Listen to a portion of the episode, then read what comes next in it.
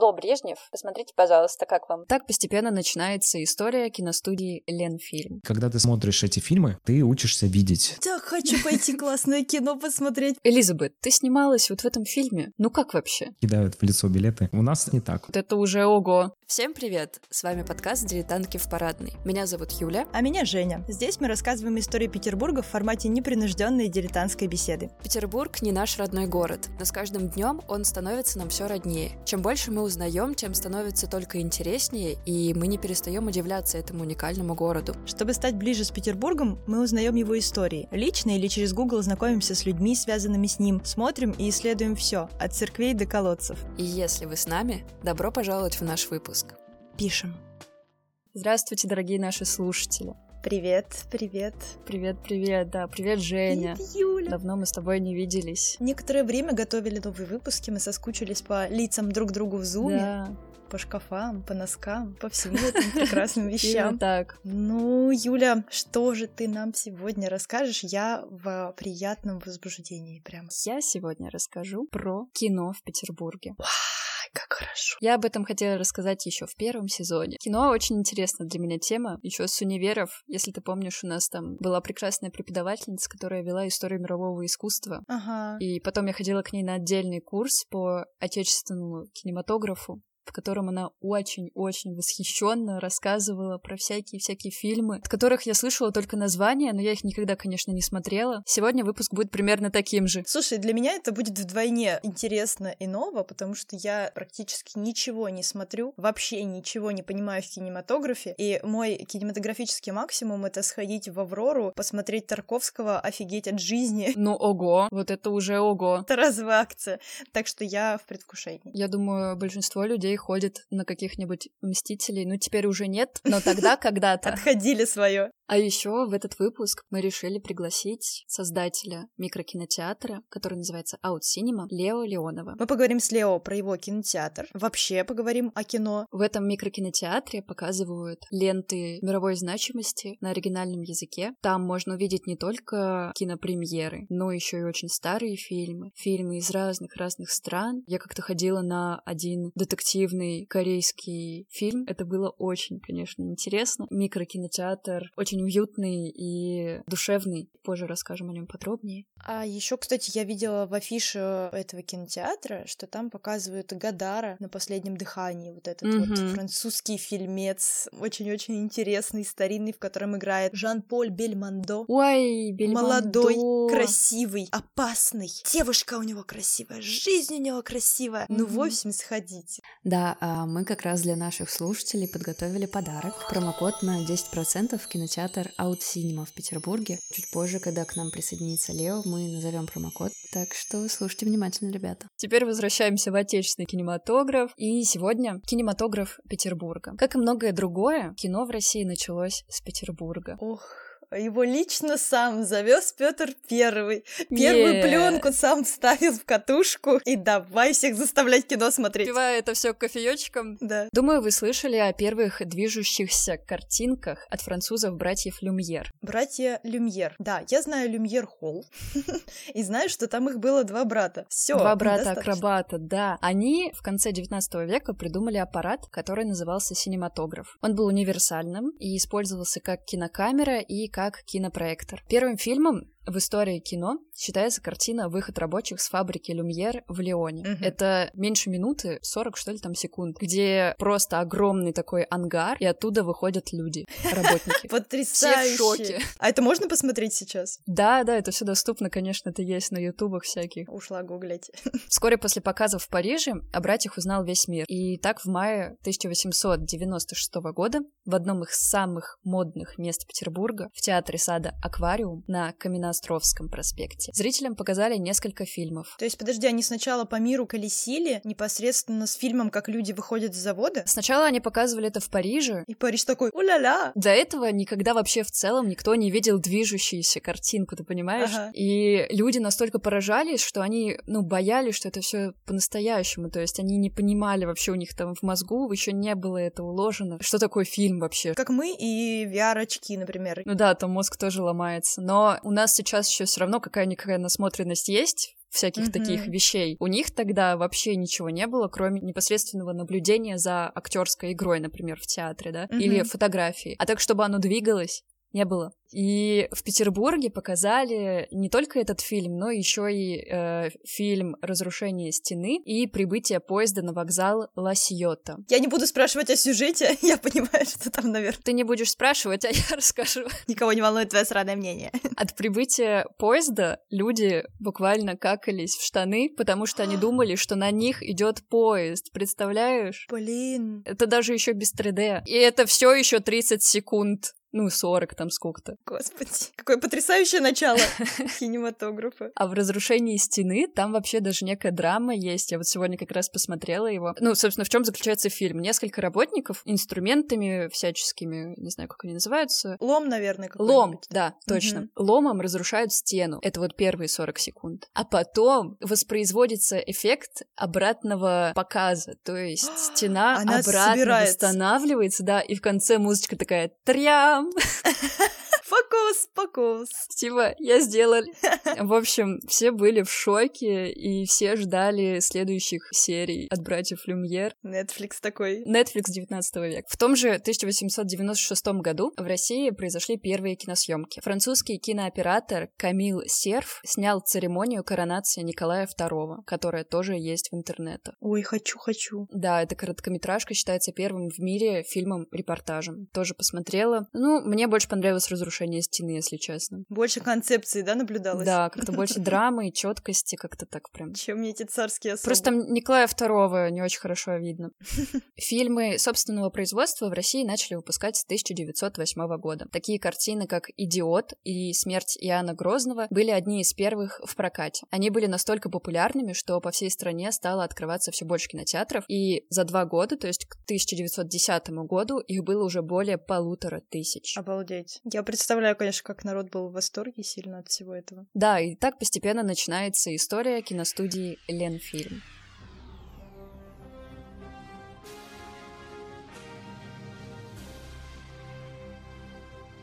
Вот оно. К слову, эта студия не сразу так называлась, а она начала свой путь еще в 1908 году под названием Omnium Кино. Первое время киностудия переименовывалась чуть ли не каждый год. Севзап Кино, Кино Север, Госкино, Ленинград Кино, Совкино, Союз Кино, Росфильм, Союз, фильм, и только в 1934 году Ленфильм стал называться Ленфильмом. Чего им не нравилось? Вот первое, например, название. В 1914 году Омниум кино стало киноотделом военного Скобелевского комитета и после революции перешло к Петроградскому кинокомитету. Задачей этого комитета была пропаганда идеологии советской власти. Ха-ха, классик. Женя, вопрос. Ты, наверное, даже знаешь, не наверное, а ты знаешь, какой первый фильм «Агитку» они придумали и показали. Уплотнение? Да, да, да, да. Блин, мне так нравится, когда ты такой ищешь материал на новый выпуск и такой, блин, я это знаю, потому что мы об этом говорили в прошлом выпуске. Ребята, в нашем выпуске про аренду жилья мы уже говорили про этот фильм, его влияние на образование коммунальных квартир, ведь он про подселение рабочих в профессорскую квартиру. Советуем послушать. В ходе национализации после советских революций производство небольшой киностудии выросло. Появилась своя прокатная сеть. Самая успешная картина того времени — комедия «Чудотворец», где молодой крепостной крестьянин за свои озорные проделки сдается барыней в солдаты и впоследствии получает драгоценный камень от Божьей Матери. Она сама спустилась и да, дала? Ну, как сказать, он ворует камень с иконы. Он просто находился рядом с иконой, ага. которая была под стеклом. Он разбивает стекло. Как это названо в фильме? Получает дар? Да, это именно так воспринимается там. Тихо ушел, называется «Дар». Да. И драма «Дворец и крепость» о трагической судьбе узника Петропавловской крепости. Революционера-демократа Михаила Байдемана, который свыше 20 лет просидел в заключении. Эти фильмы попали в международный прокат, а «Чудотворца» вообще похвалил сам Ленин, за что фильм получил звание главного достижения советского кинематографа. Смотреть, смотреть, еще раз смотреть. Студия Ленфильм практически сразу сразу открылись мастерские актерского и режиссерского дела. Запустили литературную коллегию. В студии можно было встретить Михаила Зощенко, Вениамина Каверина, Ольгу Форш, Евгения Замятина, Самуила Маршака и других популярных ребят. Уже тогда стало ощущаться четкое отличие ленинградского кино от московского. Э, Ленфильм и Мосфильм, если что, впоследствии постоянно негласно конкурировали и противопоставлялись друг другу. Ленфильм больше внимания уделял психологическому состоянию героя. Безусловно. Да, как это очень даже ожидаемо. Э, Манера подачи материала более живописная. Но самое главное отличие было в чем-то неуловимом, чему киноведы безуспешно годами будут искать определение. Вот так вот. Это-то легкий питерский вайб. Просто такой флёр. Флёр серости и тоски. В 1934-м происходит перелом в истории всего отечественного кинематографа. Кино становится звуковым. Наконец-то. В этом же году в прокат выходит легендарный Чапаев, братьев Васильевых. Ты, наверное, видела вот этот постер, где Чапаев вот так вот рукой делает на какой-то пушке, такой показывает, типа вперед. Держись, Анка. Помираю. Патроны-то. Все себе быстренько визуализировали. Это стало настоящим блокбастером 30-х годов. А еще в титрах впервые появилось название «Ленфильм». Кинотеатры ломились от количества зрителей, фильм разбирали на цитаты. Среди цитат я загуглила, на какие Так. такие цитаты разбирали. Так, девочки, записываем цитаты для статуса ВКонтакте. Итак, тихо, граждане, Чапай дума не будет. Следующая цитата. Ранен? Ранен, Василий Иванович. Ну и дурак. Это смешно.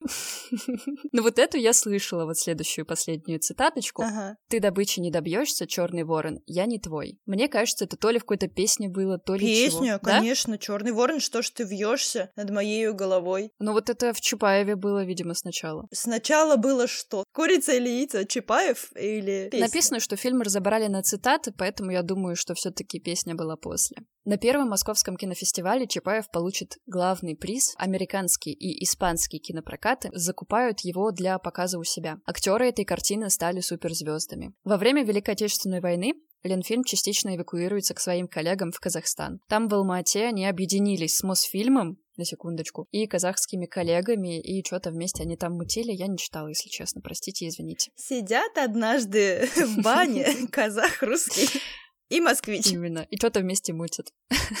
В Ленинграде Ленфильм тоже продолжает свою деятельность, насколько это было возможно. В архивах студии можно найти документальные ленты блокадного Ленинграда. Часть ленфильмовцев ушла на фронт, и работы фронтовых операторов были объединены в документальный фильм, который назывался «Разгром немецких войск под Москвой». Он получит первый советский Оскар. А После войны Ленфильм постепенно собирался с разных краев обратно в Ленинград. Возвращение было отмечено выпуском сказки «Золушка». Ее ты, наверное, я думаю, наверное, видела, может быть, нет? Ну-ка, подожди, я много золушек видела. Советская, там такая, прям вот чтобы от и до, я ее не смотрела. Но всякие картинки, они очень даже узнаваемые, потому что по телевизору они, ну, прям крутились, правда, даже в наше время уже. Сейчас, подожди, активно загугливаю. А, ой, какая она, ой, ты какая. Малышечка Стоит такая. она, ля. Ну, фуфыренная, Золушка. Тоже мне посмотрите, а где он тут зерна от плевел перебирает? Ладно, мы отвлеклись, господа. Да, я видела этот фильм. В общем, в состоянии разрухи это было особенно важно для зрителей посмотреть на что-то жизнеутверждающее, красивое, посмотреть на возможность чуда. Да, представляю себе. Да, вообще послевоенные годы чуть ли не стали роковыми для Ленфильма. Разруха, потеря более 350 работников студии, отсутствие средств и так практически убили уже производство на тот момент. Так еще и Сталин постановил, что за год может выйти не более 10 идеологически правильных картин. А чё ему жалко? Ну, видимо, да.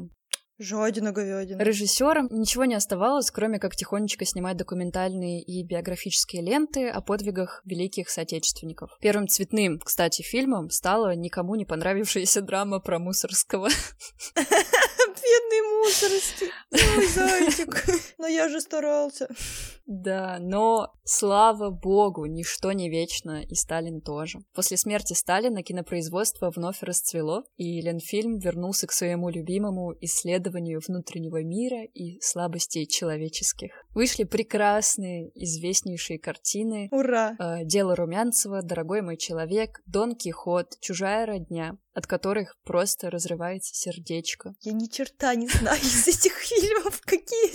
Что не так со мной? Это нормально, Почему это они нормально. такие? Они старые, очень старые. Сейчас мы к другим периодам подберемся, там что-то более знакомое будет звучать. Были созданы теплые комедии. Укротительница тигров. Угу. Видела же? Знаешь Я же. тоже это не знаю, Ладно. господи. Максим перепелится. Улица полна неожиданностей. Звучит интригующе. Еще один фильм «Дама с собачкой», в который снялись Ия Савина и Алексей Баталов. Баталов, который снимался в «Москва слезам не верит». Он там играл мужчину, в которого влюбилась потом главная героиня. У которого ботинки грязные. Да, да, да, да, да, да, да, да. Тогда, конечно, знаю, замечательный Вообще человек. прекрасный актер. И вот они вместе снимались в «Даме с собачкой», а она потом прогремела вообще на весь мир и получила признание кинокритиков на Канском фестивале. Почему так случилось, что я встретил тебя теперь, а не в юности? Почему я женат? Ты замуж? Ведь все эти годы я сходился, расставался, но ни разу не любил. Было все, что угодно, только не любовь. Вот теперь, когда голова стала седой, Ты знаешь, мне всегда казалось, что мы не встретились случайно в Ялте, а просто нашли друг друга после долгой разлуки.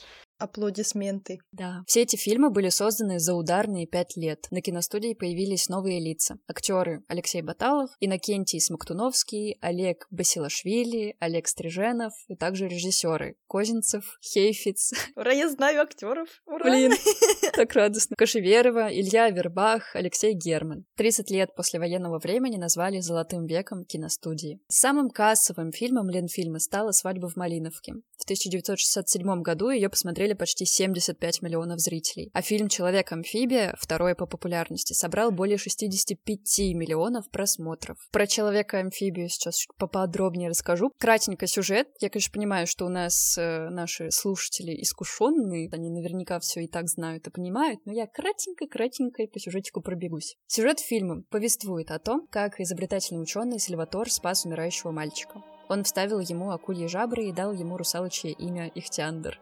И назвал его своим приемным сыном. Теперь ты мой сын. Да.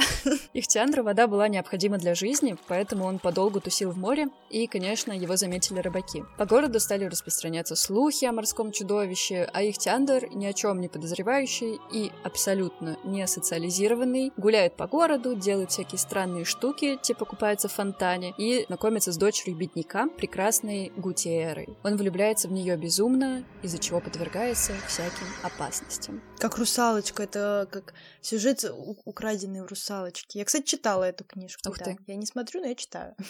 Просто фильм этот очень примечательный в плане производства и вообще создания. Во-первых, этот фильм отличный пример того самого исследования внутреннего мира человека в ленинградском кинематографе. Даже если вы просто посмотрите некоторые кадры из фильма, где показан главный герой, вы уже сможете проникнуться тем или иным его состоянием, посмотрев его подсвеченные таким белым светом глубокие, печальные, наивные, голубые-голубые глаза. Владимир Коренев, сыгравший роль Ихтиандра, просто краш.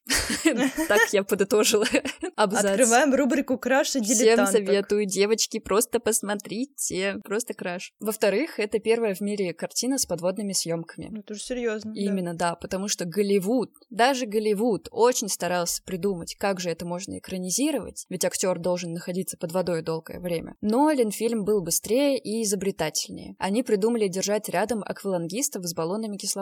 Таким образом, Коренев и другие актеры, находившиеся под водой, могли в определенные промежутки времени набраться воздуха. И еще несколько любопытных фактов о спецэффектах в «Человеке-амфибии». Картина снималась в Баку и Крыму, и, как известно, Черное море не особо богато на флору и фауну. Режиссеры придумали надевать на камеру специальную насадку, наполненную рыбами и растениями. Прикинь? Ух ты. А, то есть они смотрели через э, призму рыб. Именно. Прикольно. И таким образом, когда их Тиандр там плавает по этой пустой, возможно, чуть-чуть мутноватой воде, он был окружен прекрасной морской природой и живностями, которые просто в этой вот насадке там как-то болтались. Надо же, как оно не портило качество съемки. Это вообще удивительно. Ух, эти Да. искусники! Еще один факт. Костюм Ихтиандра был сшит вручную из нарезанной кинопленки. Ее порезали на 10 тысяч маленьких кусочков, покрасили в перламутровый цвет и нашили ручками на ткань. Всего таких костюмов сделали четыре. Ё-моё. Это было как чешуйки, типа, выглядело. Это вообще удивительно, конечно, и все это настолько мастерски сделано, что когда ты смотришь этот фильм, ты даже не задумываешься, что там что-то не то, что там как-то что-то видно, что, ой, здесь они просто это на камеру, наверное, рыб этих поставили, положили, не знаю, ну, типа.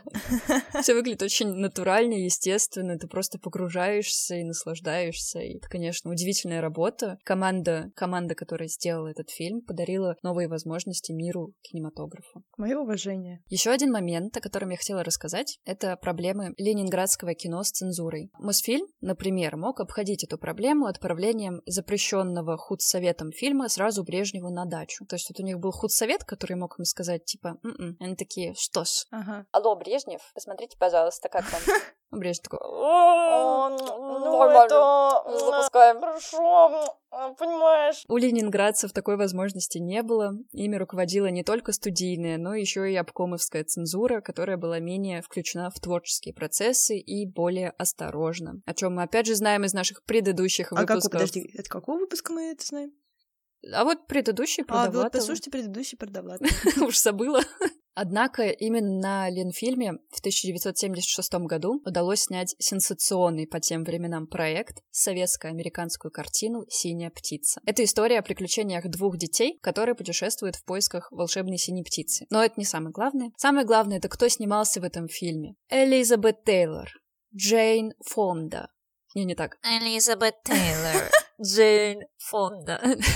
Ава Гарднер, Георгий Вицин, Маргарита Терехова, Сергей Филиппов, Леонид Неведомский. А режиссером вообще выступил Джордж Кьюкор, который, знаешь, что снял? Или Кьюкор? Простите, с ударением проблема Что? здесь будет. Он снял известнейшую, наверное, экранизацию романа «Унесенные ветром» 1939 года. А. Помнишь, где там, ну ты, ну, Ну да, визуализировала? ну тоже читала, но картинки. Ну, в общем, эту драму 39 года до сих пор просто по телевизору включают. Представляешь, сто лет уже практически ей, а ее до сих пор Потрясающе. включают. Я даже видела. Работа шла тяжело над этим фильмом. Результат не произвел никакого впечатления ни на зрителей, ни на критиков, но для советского и американского кино это была отличная возможность обменяться опытом и развенчать мифы пропаганды обеих стран. Топ-10 неудач Элизабет Тейлор. Как Элизабет Тейлор провалилась в советском кинематографе. И другие заголовки для нашего выпуска. И Дудь такой, ну вот, Элизабет, ты снималась вот в этом фильме. Ну как вообще? Как тебе эта работа? Знаете, это, конечно, была моя самая худшая работа. Вообще, можно еще часов пять говорить о великих картинах золотого века Ленфильма. «Трое в лодке», «Не считая собаки», «Мой друг Иван Лапшин», «Приключения Шерлока Холмса и доктора Ватсона», «20 дней без войны» и много-много-много другого. Да, но, боюсь, мы не уместимся в рамки выпуска. Последним призывом Ленфильма назвали режиссеров и сценаристов, которые пришли в 80-х 90-х годах, среди которых Александр Сакуров, Александр Рогошкин, Сергей Овчаров, Юрий Мамин и режиссер Свердловской киностудии Алексей Балабанов. солидно. В 90-х Ленфильм постепенно вступает в некий кризис в связи с глобальными переменами в стране. С каждым годом фильмов выпускалось все меньше, госфинансирование кончилось, режиссеры уходили на коммерческие киностудии. Актеры же соглашались на работу в сериалах. Тот же Александр Рогошкин, который снял вместе с Ленфильмом прекраснейшую комедию «Особенности национальной охоты», которая очень, очень, очень Нравится моему смешная. бате. Да. И это тоже. Он последующие части про рыбалку снимал уже на других студиях. В начале 2000-х встал вопрос о продаже киностудии. Некоторые здания были отданы супермаркетам и торговым центрам, но студия продолжала работать, хоть производство ей было скорее убыточным. Творческому объединению удалось все-таки спасти Ленфильм от полной вообще ликвидации, и все же на студии продолжается своя жизнь. Снимаются фильмы и сериалы, создаются в аренду техника и помещения, работает кинозал и кинокафе на Петроградке. И очень советуем вам туда обязательно наведаться и представить, как в этих стенах простые, зачастую неопытные ребята экспериментировали, чтобы в конечном итоге создать Да, да, шедевры. очень тоже советую, я там была, это потрясающе, супер комфортабл зал с мягкими новыми сиденьями, кофейня стильная, классная. Очень классная кофейня, И пока да. ты по лестнице поднимаешься в кинозал, у тебя там вокруг всякие артефакты киношные из прошлого времени, Да. какие-то там зарисовочки. Вообще обожаю. Все бегом в Ленфильм. Сам двор и вообще, как выглядит этот кинотеатр, это все очень красиво, уютно. Ты себя прям так чувствуешь, там так прям хорошо. Да, и без пафоса как-то, без какого-то там излишнего, что да, все прям Как такое надо. вот аутентичное, прям такое м, вообще. Работа Ленфильма была и остается колоссальной в мире кино. За весь период существования на Ленфильме было снято около полутора тысяч кинокартин, многие из которых вошли в историю мирового киноискусства. А сейчас, дорогие наши слушатели, устраивайтесь поудобнее, потому что вы услышите об одном из самых прекрасных и любимых мест Петербурга. К нашему разговору о кино присоединяется основатель и куратор микрокинотеатра Cinema Лео Леонов. Привет, Лео, добро пожаловать. Привет-привет, очень рада видеть. Всем привет, привет-привет. Cinema — это уникальное место. Там, в небольшом, уютном зале на мягких диванах, потягивая какао на кокосовом молоке, можно посмотреть ранние работы Джармуша и фильмы ужасов Линча. Корейские детективы, японские драмы, классику отечественного кино, аниме-мультфильмы — всего не перечислить. И, конечно же, все это на оригинальном языке. Совершенно верно. Лео, расскажи нам и нашим слушателям, как у тебя возникла идея открыть микрокинотеатр в Петербурге. Слушайте, ну это на самом деле не первоначальная идея была, да, то есть она как-то вытекла из э, моих э, предыдущих проектов. Началось это все с того, что я открыл небольшой бар, он, правда, просуществовал совсем недолго, где-то месяца 3-4, находился на Большой Конюшиной э, в кластере «Архитектор». Вот, и там мы начали показывать фильмы, ну, за donation, такие просто, ну, не очень легального характера, так скажем так. Нравилось мне это дело, то есть начиналось это все с того, что я сам э, приглашал домой к себе друзей, мы смотрели кино, я показывал всегда им какие-то фильмы, которые находил, да, то есть, в принципе, любовь к авторскому и какому-то э, современному кинема- кинематографу, она уже давно, Мгм. начиная, наверное, с каких-то там ранних э, фильмов Федерико Феллини, заканчивая тем же Джа- Джармушем или кто сейчас в топе, я даже не знаю. Можно посмотреть по репертуару от Синемы, кто сейчас в топе. Да, все, кто у вас, они все в топе.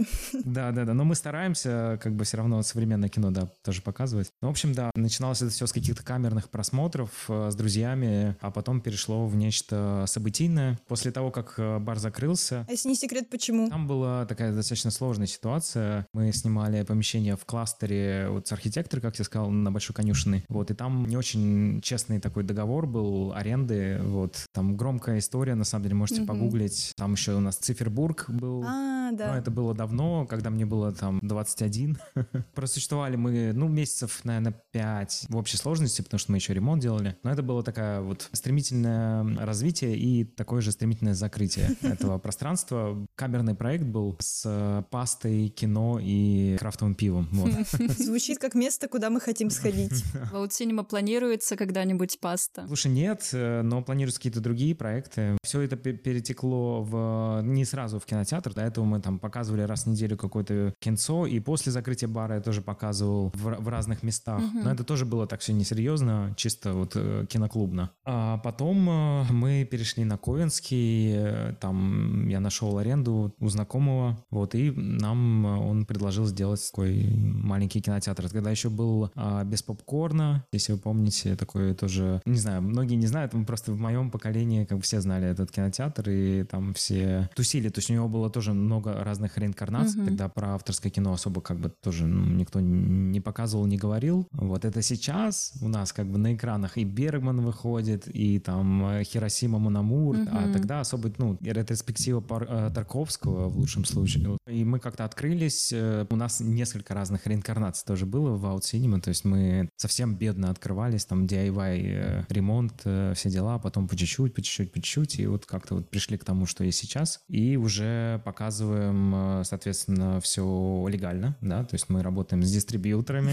Это важно. да, важный момент, важный. Многие, знаете, спрашивают, а давайте покажем вот это, а давайте покажем вот это. Но, как бы, ну, э, сейчас это вообще смешная тема, да, потому что там многие киноменеджеры уже ушли из России, и, собственно, сейчас даже какая-то такая интересная пора, когда вроде как э, и ничего за это не будет, если ты покажешь, потому что, ну, до тебя не достучаться. Ну, в целом, конечно, показывать кино легально — это круто. Ты полноценно вкладываешь какую-то свою часть в рынок, да, и ты влияешь на дистрибьюторов, то есть они видят там, условно говоря, какие фильмы берут, какие не берут. Сейчас мы как бы сотрудничаем, там у нас порядка 13-15 партнеров, партнеров э, разных, независимых дистрибьюторов, A1, Провзгляд, иное кино в том числе. Микрокинотеатр делает большой вклад. Да, я, я, я тоже так считаю, потому что на самом деле в нашем сегменте, в нашем формате это ну, что-то уникальное. Не, не хочу себя хвалить, но на самом деле даже когда мы там начали вот какие-то переговоры с дистрибьюторами, все такие, ну типа, что, что это такое? Это у вас маленький зал на 20 человек, кому это вообще интересно будет? Но мы такие, у нас комьюнити, у нас э, идеология, миссия, мы хотим продвигать вот эту кинокультуру, мы хотим э, делать события с лекторами, мы хотим ну, сделать э, просмотр кино нечто больше, чем просто там за ноутбуком. Mm-hmm. Сейчас мы, в принципе, уже пришли к той концепции, которой мы являемся. Мы действительно микрокинотеатр. И если смотреть,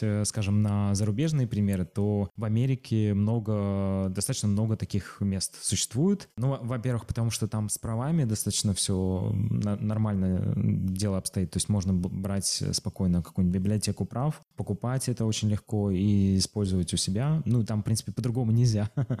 Там как за это могут посадить. И много разных э, действительно культовых э, пространств. Именно вот в формате какой-то синефилии, да, куда люди приходят посмотреть что-то интересное, странное, необычное. В России это вообще не очень развито, да, вот микрокинотеатры. Они вообще существуют где-нибудь еще, кроме Петербурга? А, слушай, но а, есть парочка мест, но это вот угу. больше событийные какие-то места, там проводятся кинопоказы. Я знаю, в Краснодаре а, есть в Москве Мир искусства, кинотеатр. Угу. Весьма похожий репертуар. Рынок только начинает зарождаться. У нас был разгар 90-х, когда там кассетные киоски были, там все нелегальщина, там все дела. Потом как-то дистрибьюторы пришли в Россию, что-то начали делать, потом кризис там случился какой-то. Они все откатились, все разорились, и вот, э, ну, это там 2008 год, очень много компаний полегло. И вот сейчас вот как раз, э, если говорить про независимое кино, то его действительно стало гораздо больше вот за последнее время. Я помню каждый свой поход в Аутсинема, потому что благодаря такому многообразию репертуара каждый раз это уникальный опыт. Возможно, мы глобально не привыкли видеть сложное, неоднозначное кино, но при этом это ощущается как попытка выхода на нечто большее, чем просто потребление фильмов, получение каких-то более глубоких эмоций. Как ты думаешь, Лео, почему важно смотреть и изучать артхаус и авторскую классику кинематографа сегодня? Это хороший вопрос. А, у меня на самом деле целая презентация по нему подготовлена.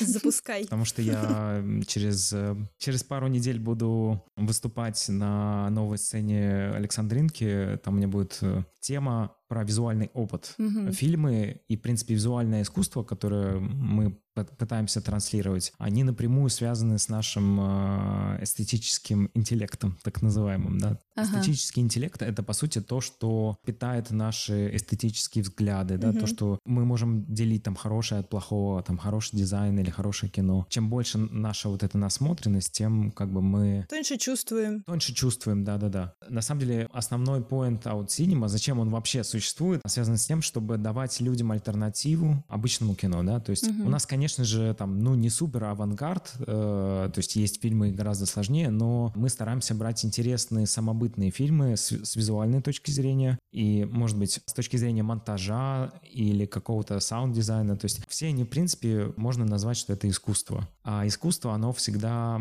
затрагивает какие-то большие спектры эмоций, да, чем просто понятный сюжет или там смешно, весело или там грустно и так далее. Это что-то вот, ну, на подсознание у тебя откладывается. И когда ты смотришь эти фильмы, ты учишься видеть, mm-hmm. то есть ты учишься какой-то вот созерцательности. Посмотреть того же Тарковского, да, ты как-то вот по-другому начинаешь мир ощущать. Многие люди, которые много смотрят кино, они даже вот в реальной жизни умеют улавливать какие-то картинки, какие-то кадры. Опять же, это такой интимный процесс. Для каждого кино оно свое. То есть, ну, даже если фильм, условно говоря, один, но сидит 20 человек в зале, у каждого там свое восприятие этого фильма. И это всегда очень интересно посмотреть, как люди потом реагируют на него. Я прям сижу, слушаю. Я очень мало сама смотрю фильмов, к сожалению. До этого момента, надеюсь. Я слушаю тебя и такая, блин, так хочу пойти классное кино посмотреть. Я прям, я прям загорелась, потому что вот это ощущение, когда ты идешь просто по улице и ты видишь какие-то картинки из кино, оно просто потрясающее. Да. То, наш последний вопрос. До этого мы говорили о кинематографе Ленинграда, о попытках кинокритиков определить, что же такое уникальное и неуловимое отличает ленинградскую киноиндустрию. Так вот, с каким кино у тебя ассоциируется Петербург? Слушайте, э,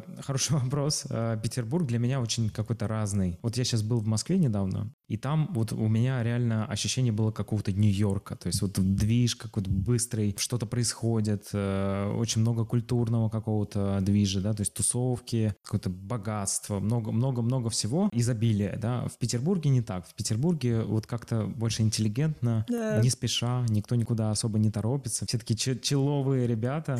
Особенно, ну, как бы в сравнении это очень видно. Наверное, лучший фильм подошел бы. Мне очень нравится Антониони, как он улавливает, э, в принципе, кадр и как показывает какую-то богему эм, итальянскую. Вот если посмотреть там фильм «Затмение» или посмотреть фильм «Приключения», там очень все такие нарядные, но при этом э, диалоги у них, не, не- ну, знаете, не такие пафосные. Они больше про, про книги, про, про что-то интеллектуальное. Вот, или там того же Гадара взять. Ну, вот, э, мне кажется, это кино очень подходит именно Пи- Пи- Питеру, потому что вот здесь все, все какие-то начитанные, все любят что-то вот э, смотреть такое очень странное, авторское. Я думаю, что м, я бы взял вот какую-то новую волну или вот новое итальянское кино 60-х годов посмотреть. Ну, Даже того же Феллини, да, если посмотрите. Там, Мгм. конечно, итальянский такой манер, но в целом это с чего началась любовь к кино. Вот, я думаю, что многим тоже зайдет э, такие фильмы. И, в принципе, они могут посмотреть и у нас, потому что они у нас э, периодически, периодически бывают, да. Вот Антониони, к сожалению, нет, э, но хотелось бы, вот, потому что это прям, ну, мне он больше нравится, чем Феллини, потому что он такой вот эстет, то есть у него композиция кадра очень красивая. Вот, а Феллини, да, в принципе,